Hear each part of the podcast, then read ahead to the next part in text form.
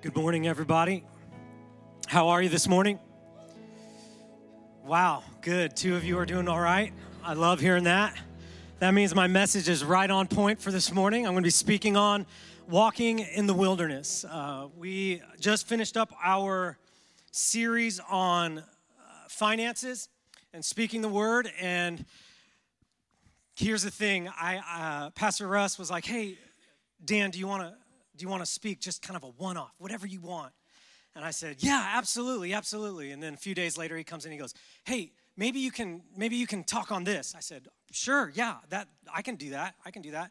Then a few days later, he comes in. and He's like, "Hey, actually, you know, make sure you you, you do this." And I was like, "Yeah, I got it. I'm on it. I'm I'm totally to do it." And so I, I got this message together.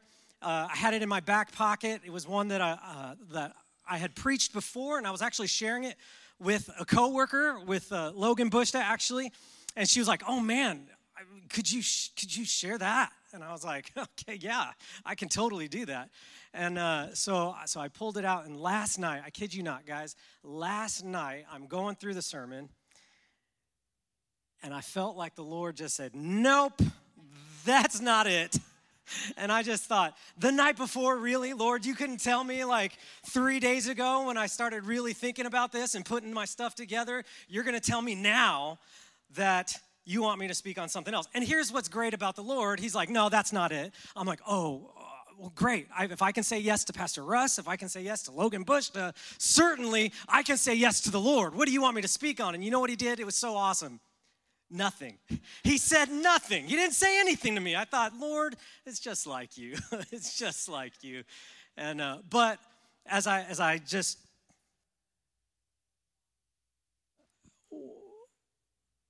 my life and and the different messages I feel like the Lord has laid on my heart, one did come to the surface finally, and I want to share that with you. It's entitled "Walking in the Wilderness."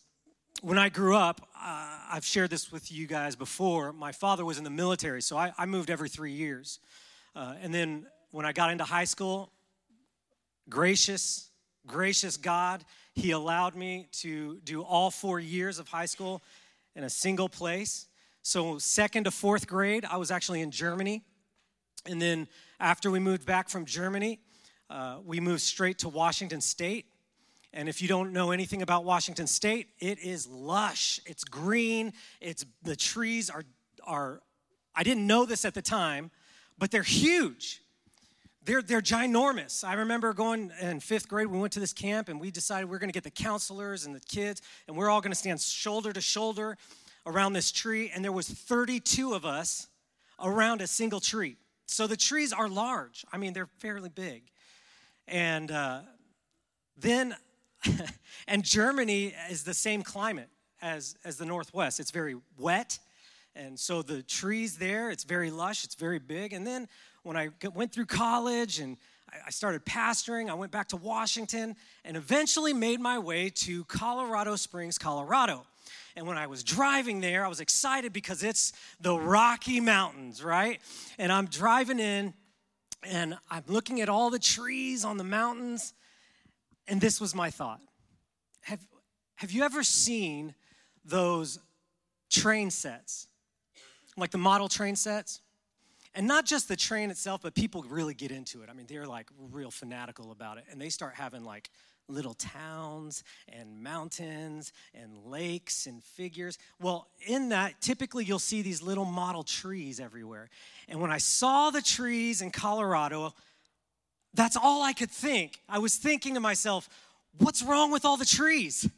They're like all midget trees. They're like super tiny. They're only like 20 feet tall. I mean, they're nothing. They're nothing. And I realized that I had moved from Seattle, which is known as the Emerald City.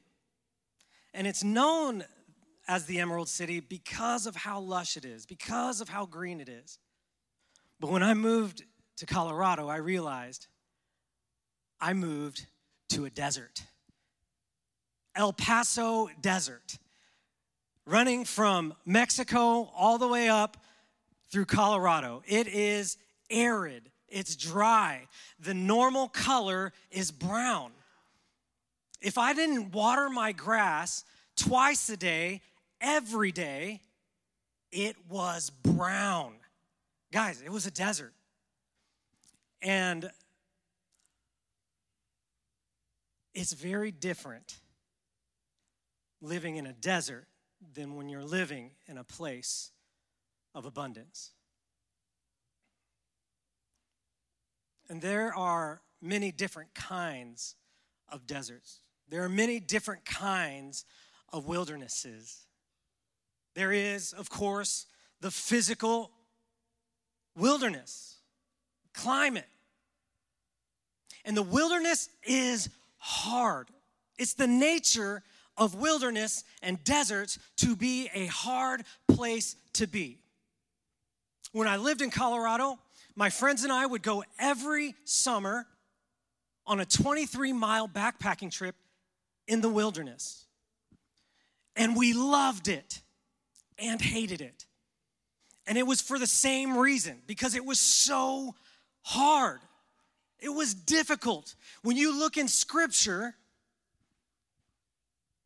you'll see in the Old Testament the people of God are in slavery in Egypt, and when they're moved out of slavery, they're not moved immediately into the promised land, a land of abundance. They were moved to where? They were moved into the wilderness. And the wilderness is a place of difficulty. Walter Brueggemann is an Old Testament scholar, and this is what he says he says this. It's the next slide. And I'm going to read it to you from my notes. There it is. Wilderness is a place in biblical rhetoric where there are no viable life support systems. There's nothing to live on.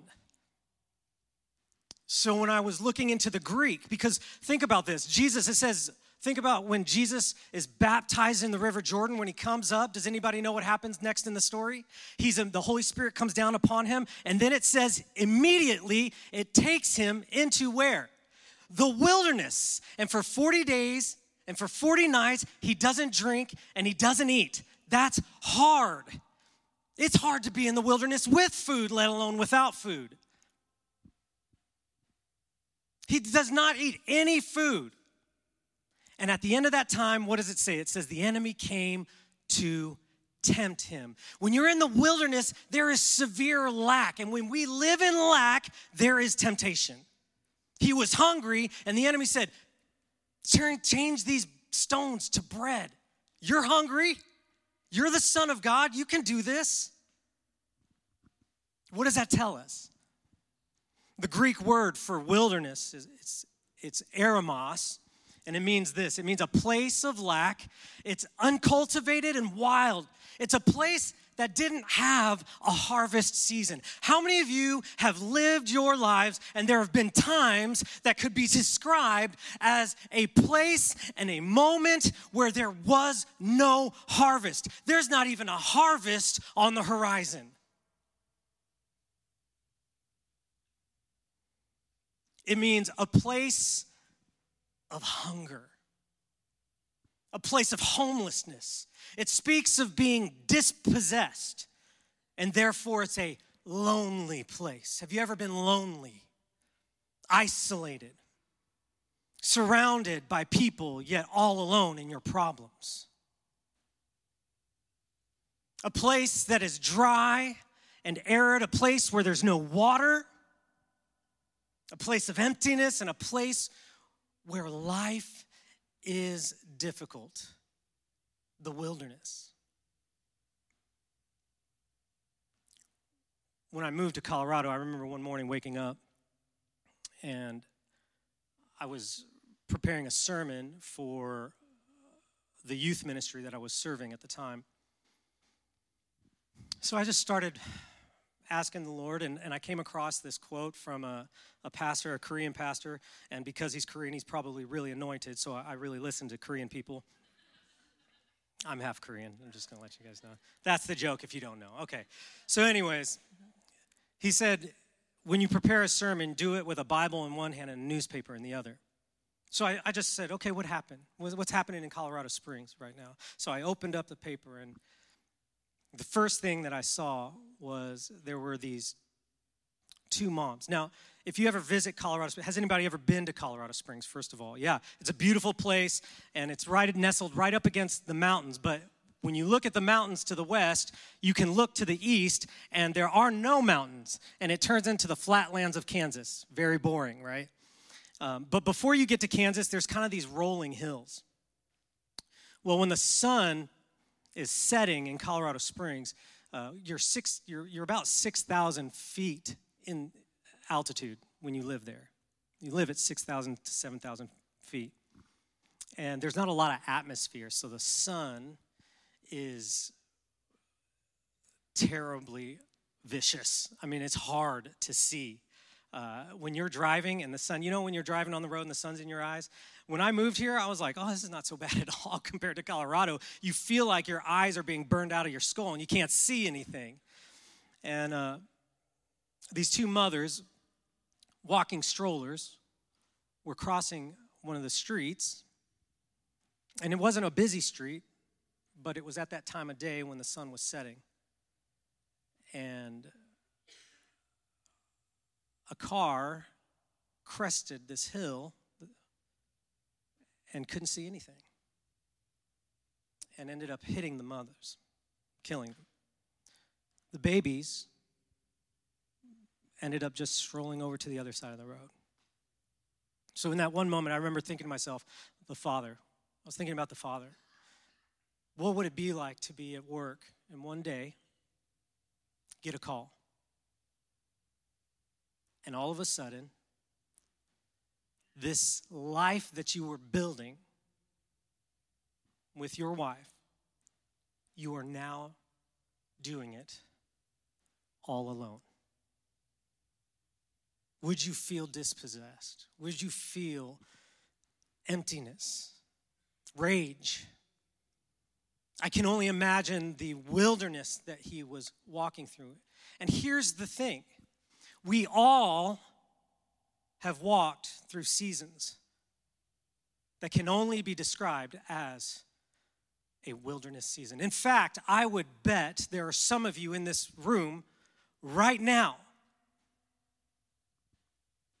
thinking to yourself, I am living in the wilderness, even though I keep buying fake plants and trying to make everybody think I live in abundance.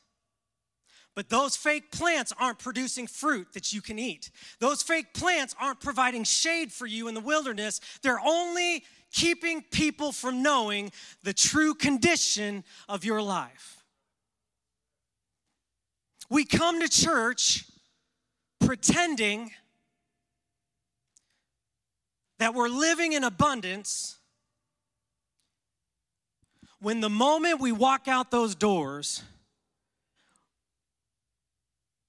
we are we find ourselves rooted in a desert where there is no water. How do we walk in these seasons? We live in a broken world. We live in a world that is falling apart at the seams. How do we walk in the wilderness? What do we do? God says He's bringing His kingdom into the earth. He's promised life and life more abundant. How do I reconcile that promise with the lack of life that I'm experiencing right now? George MacDonald, uh, a writer many years ago, writes this. He says, No words can express how much the world owes to sorrow most of the Psalms were born in the wilderness. If you were to open up your Bible to the Psalms now, you would find that most of the Psalms are written from a place of distress, saying, God, you said one thing, but I'm living another.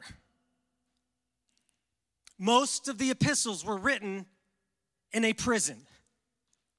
The greatest thoughts of the greatest thinkers have all passed through the fire. The greatest poets have learned in suffering what they taught. in song. The implication being what? That the wilderness is real and it's hard. It's like a fiery furnace. The primary text for today's message is this Luke chapter 3, verses 1 through 6. Um, and I'll just read the first part here. In the 15th year of the reign of Emperor Tiberius, when Pontius Pilate was governor of Judea, and Herod was ruler of Galilee, and his brother Philip, ruler of the region of Idumea and Trachonitis, and Lysanias, ruler of Abilene. During the high priesthood of Annas and Caiaphas, the word of God came to John, son of Zechariah, in where? In the wilderness. I think this is interesting because when Luke, the author, is writing this, he writes a lot about the time and location. He's saying, hey, it was during this time, it was during the 15th year of the reign of Emperor Tiberius and Pontius Pilate and King Herod and his brother. Oh, and don't forget, it was during the time of Annas, the high priest, and Caiaphas. And most scholars agree that this is the typical way that people in ancient times would let you know this is when it happened. But I think it's interesting because he says it was during this time, and he mentions all these people of power. And he says the word of God came, but it did not come to the emperor. It didn't come to the high priests. It came to John, and John was in the wilderness. Why is that important? Because I think this verse also speaks not only to the time, but it speaks to the sources of power and influence that marked the setting in which God was going to reveal himself in Jesus. What am I saying? This, this, let me just say it clearly when it references the governmental powers of that time, it's referencing those places of exalted human wisdom and strength. The Roman Empire was built on power. And when it references the office of the high priest, it's pointing towards the religiously powerful. But God's word of salvation didn't come to the high places of human or religious power and wisdom. It came to the place of weakness, it came in the place of difficulty. It was in the wilderness when Israel was desperately waiting for the arrival of the king that would overthrow Roman oppression. The word of God didn't show up where you thought it should show up, where you expected it to show up. If the King of Kings was going to show up, you'd think he'd show up in the emperor's halls and say, Hey, that's my seat you're sitting in. You think he'd reveal himself to the religiously powerful, but that's not who God revealed himself to. He revealed himself to John in the wilderness. John chapter 16, Jesus is speaking. He says this He says, In this world you will have trouble. Guys, we are going to experience difficulties. We're going to experience we're going to experience the wilderness. But here's my word to you this morning. Here's the word of the Lord for you this morning that it is precisely in the wilderness and the difficulty that God's word will come to you. My father was in the military, I mentioned that, but when I was in the eighth grade, it was during the Clinton administration. They, they cut the military funding down severely, more, more than half, I believe it was at the time. Because of that, my father was forced into early retirement one year before retiring. When that happens, you don't get your full benefits. So my dad got a pittance, pennies on the dollar. And where my family was supposed to have lifelong insurance, health insurance, because my father retired, we did not. And that launched a period of eight years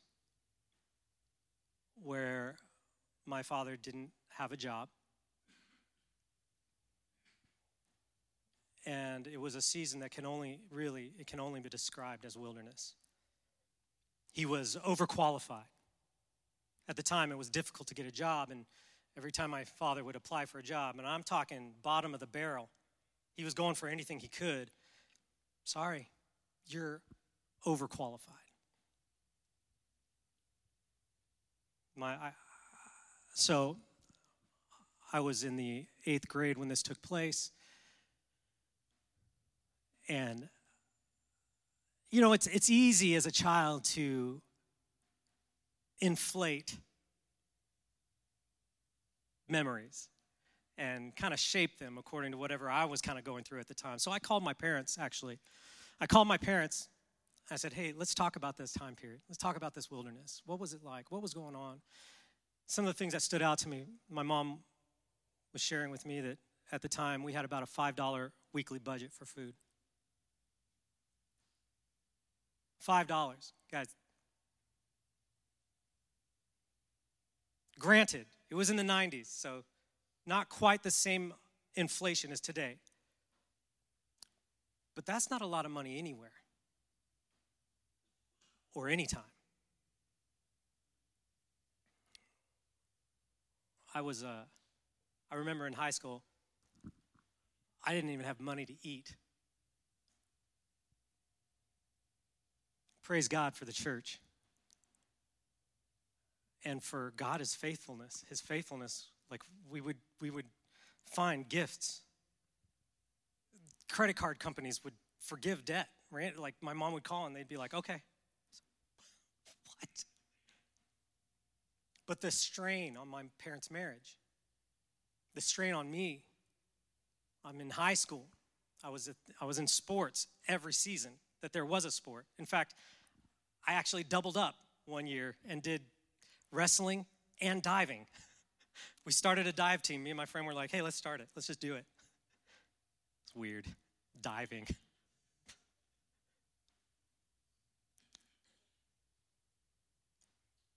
All those things take money. My best friend at the time, he would visit and he would uh, he'd say he'd see the way that we were living and praise God, we had a house and a beautiful home that my parents had purchased before this whole situation happened. So we had already been in. Because there's no way we would have been able to live in a house otherwise. But he saw how we were living. And in high school, this young man left $500 on our table one night of his own money that he had been saving. And I'll never forget it. talking with my mom, she said that she was she was waiting on God. And, and I think that's important. I want you to hold on to this. In the wilderness, what do we do? What do we do when we're in the wilderness? And I asked my mom, and she said, I just waited. I waited on God. And, and here's the thing, guys. She's, this is what she said. And she would wait on God and she would receive strength. But it wasn't the strength like God gave her an answer and she found strength in it. It was in her need that she found strength. So in Psalm chapter 32, verse 7, it says, You're my hiding place. You'll protect me from trouble and surround me with songs of deliverance. There, there was an old song from Integrity back then that we would just, all we could do is we would just play this song. Oh, you are my hiding place. It didn't solve the issue of our lack. It didn't, my dad didn't all of a sudden get a job. It just was in our lack, we fed on God. And I know that sounds weird, but in Habakkuk, it says, though the fig tree failed to blossom, it's another song that we used to listen to. Though the fig tree failed to blossom and no fruit be on the vine.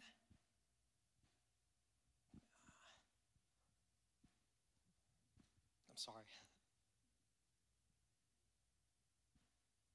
And the fields yield no food.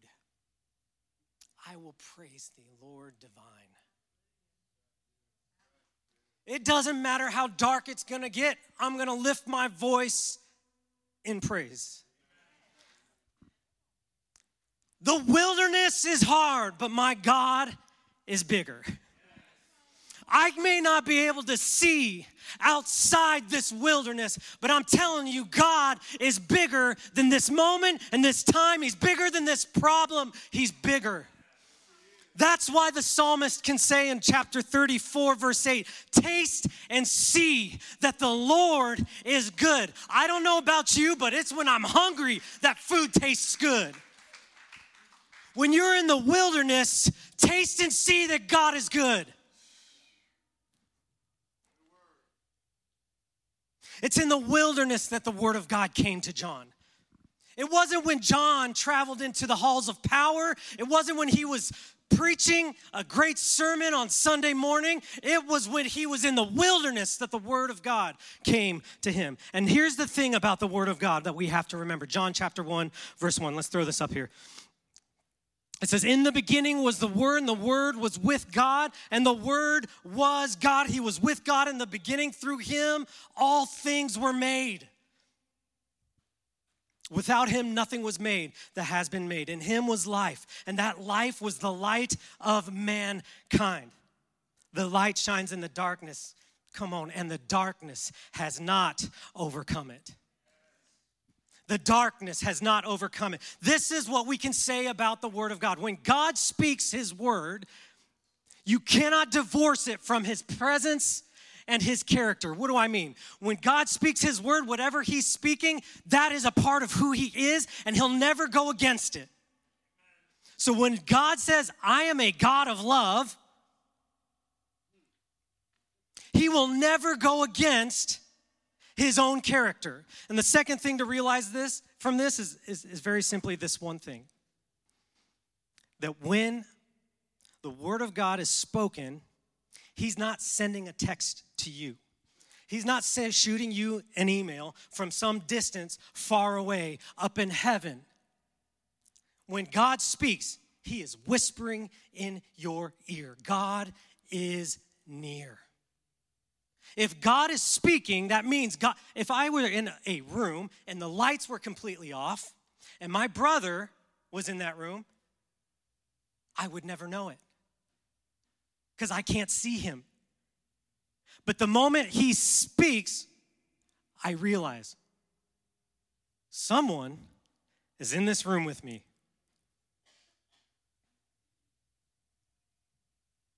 God speaks in the desert.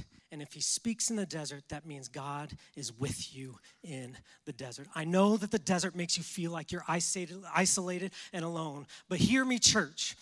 Hear me. If you're in a good place right now, hear me for when the wilderness comes. And if you're in the wilderness right now, this is this is the word of God for you. I'm near you. God is saying, I'm close.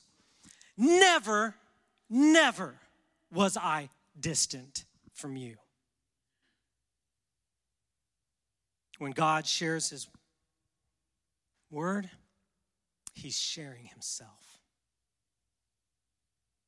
In the beginning was the Word, and the Word was with God, and the Word was God. Who, who are we talking about there? We're speaking of Jesus Christ, the person.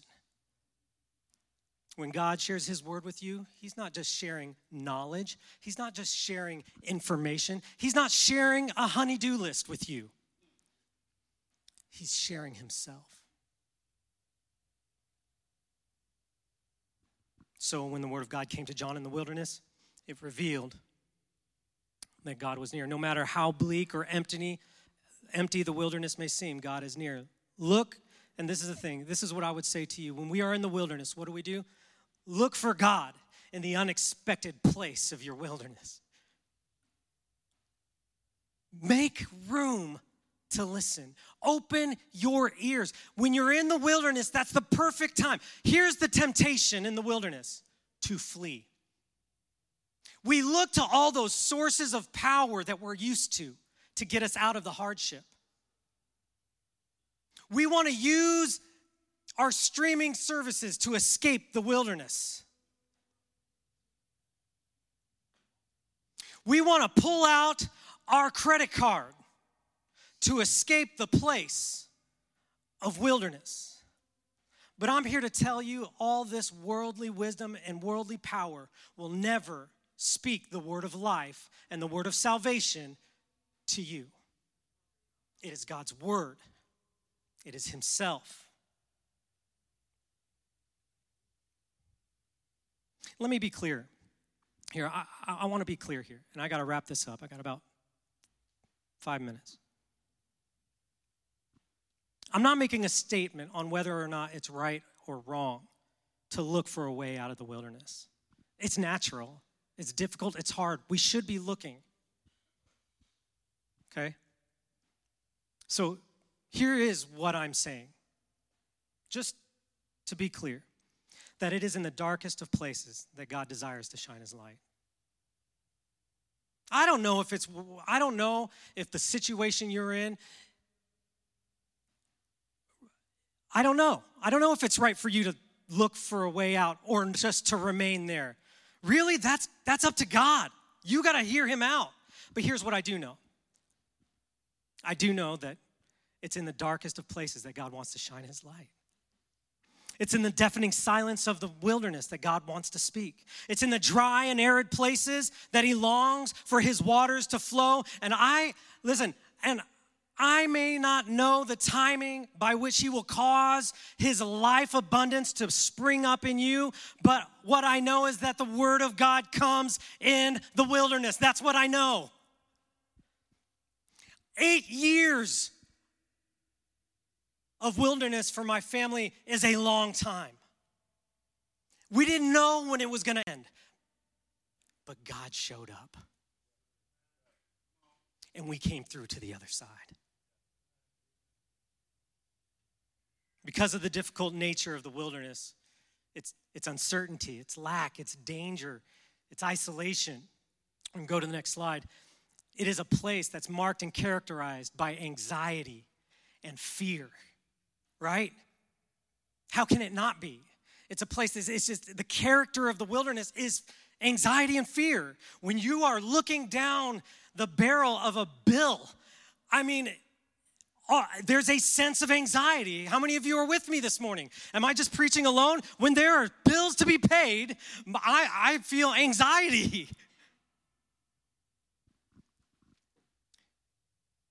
In Exodus chapter 14, the Israelites have been taken out of Egypt, but they've made it to the Red Sea and they're backed up against the Red Sea. And the Egyptian army shows up behind them and they say this to Moses Was it because there were no graves in Egypt?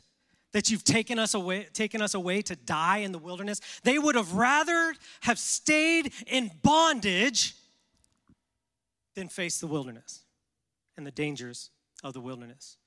What have you done to us bringing us out of egypt out of slavery? Is this not, the very thing we told you in egypt? Let us alone and let us serve the egyptian. Let us be slaves. Because it's easier because I understand it.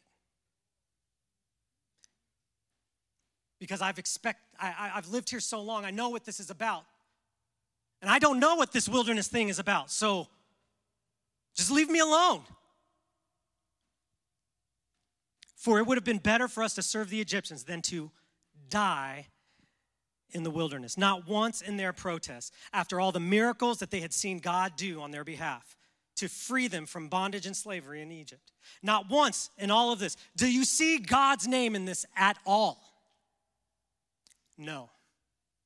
Because fear had overwhelmed the Israelites. It overwhelmed their faith, it overwhelmed their trust. Fear left untended erodes faith, and it blinds our eyes to the presence and it stops our ears from hearing God.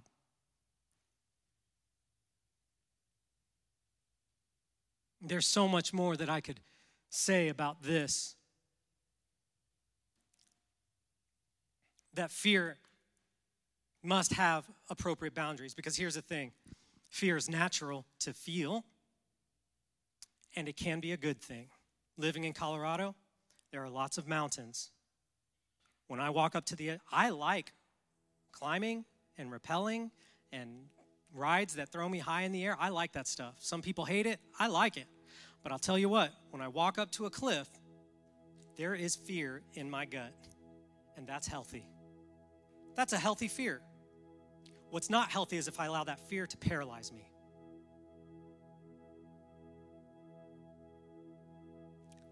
We got a healthy fear is a signal that invites caution and reflection. But when we leave it untended, when we let it run rampant, it blinds us to God, just like the Israelites. And all we can say is Egypt, Egypt, Egypt. Slavery was easier than freedom. I'm going to skip down to the end of the sermon here and the primary text, verse 3, says this in Luke. So the word of the Lord came to John in the wilderness, but it says, in verse 3 picks up, it says, He went into all the region around the Jordan, proclaiming a baptism of repentance for the forgiveness of sins.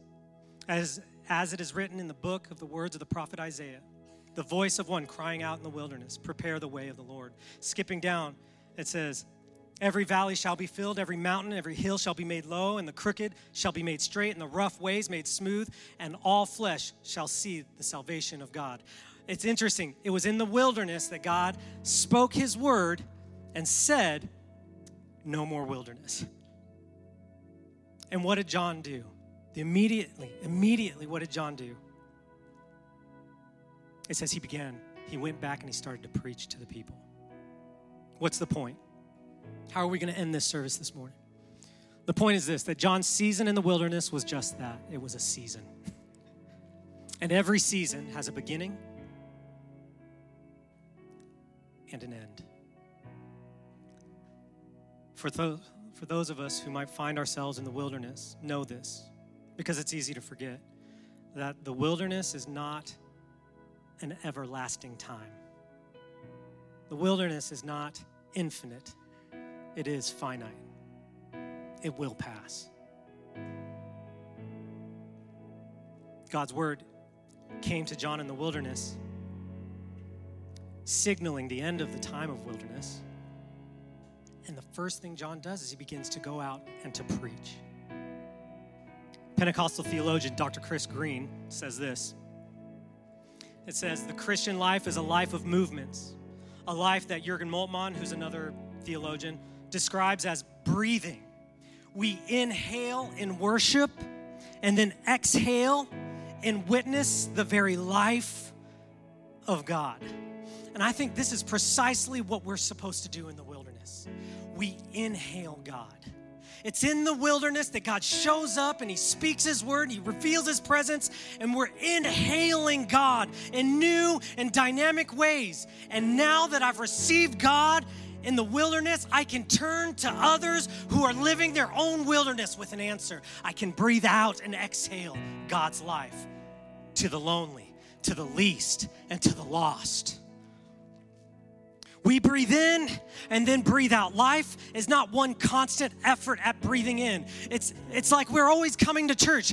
We want to just breathe in and then we want to get up in the morning and read our Bible so that we can breathe in, but we're never breathing out. And you cannot live life merely by breathing in. You have to breathe in. And for every breath you breathe in, you breathe out. It's the same with God. In the desert, you're tempted to just breathe in. Breathe in. I'm in need, God. I'm just going to breathe in. But I'm telling you, turn to your neighbor and breathe out. Breathe God in breathe his divine life in. Turn to the least lost and lonely and breathe God out upon them. We see this rhythm in the commandments. It says this Love the Lord your God with all your heart and with all your soul and with all your mind. This is the first and greatest commandment. Inhale. And the second is like it love your neighbor as yourself. Exhale.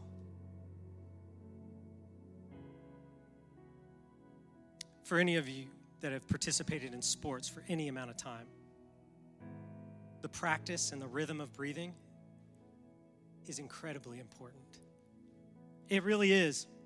Here, it really is the difference between finishing the race and quitting the race. Our ability to breathe. When I did cross country, it was all about breathing. That's all you thought about. Learn to breathe. Don't let it run away with you. You feel like all you just feel like you need more air. But you still have to breathe in rhythm. You have to breathe out to breathe in. And I want to end the service by saying this. How do we learn this? How do we learn to breathe in and breathe out? Remember what I said back? We wait on God. We wait on Him. We wait on the Lord. Psalm 27 says, I remain confident of this. I will see goodness, the goodness of the Lord in the land of the living. You know why he says that? He says that because he's not. He feels like he's facing a land of death, the valley of the shadow of death. And yet the psalmist says, I'm confident. I will see the goodness of the Lord in the land of the living. And then what does it say? Wait for the Lord. Be strong, take heart, and wait for the wait on the Lord. Turn your eyes to him. Don't lose sight of him in the wilderness. Let me end the message with this quote by a gentleman named Henri Nouwen, and it's lengthy, but I want you to just listen. I want you to allow, as I read this, allow the words to wash over your spirit today, wash over your heart and your mind. Waiting is not a very popular attitude. Waiting is not something that people think about with great sympathy. In fact, most people consider waiting a waste of time. For many people, waiting is an awful desert between where they are and where they want to go. And people do not like such a place. They want to get out of it by doing something. It impresses me, therefore, that all the figures who appear on the first page of Luke's gospel are waiting. Zechariah and Elizabeth are waiting. Mary is waiting. Simeon and Anna, who are there at the temple when Jesus is brought in, are waiting. Scripture specifically says they're waiting. But what is it? What is the nature of waiting? What is the practice of waiting? How are they waiting and how are we called to wait with them? Waiting is active. Most of us think of waiting as something very passive, but there's none of this passivity in Scripture. Those who are waiting are waiting actively. They know what they're waiting for and that it's growing from the ground on which they're standing. That's the secret. Last couple last couple sentences. Follow me, guys. That's the secret. The secret of waiting is the faith that the seed has been planted, that something is happening where you are, and that you want to be present to it. A waiting person is someone who is present to the moment, who believes that this moment is the moment.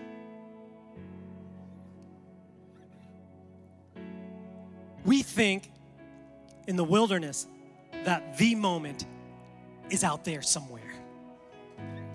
But I'm telling you, the wilderness is the context, it's the place. It is the place for the moment. It was when people, God's people were enslaved to Rome that he shows up in the flesh. It was when you were in bondage to sin that he showed up in your life. And the wilderness is the place where God is going to show up to you. Wait on Him, breathe Him in, and then turn to your neighbors and breathe God on their desert. Amen.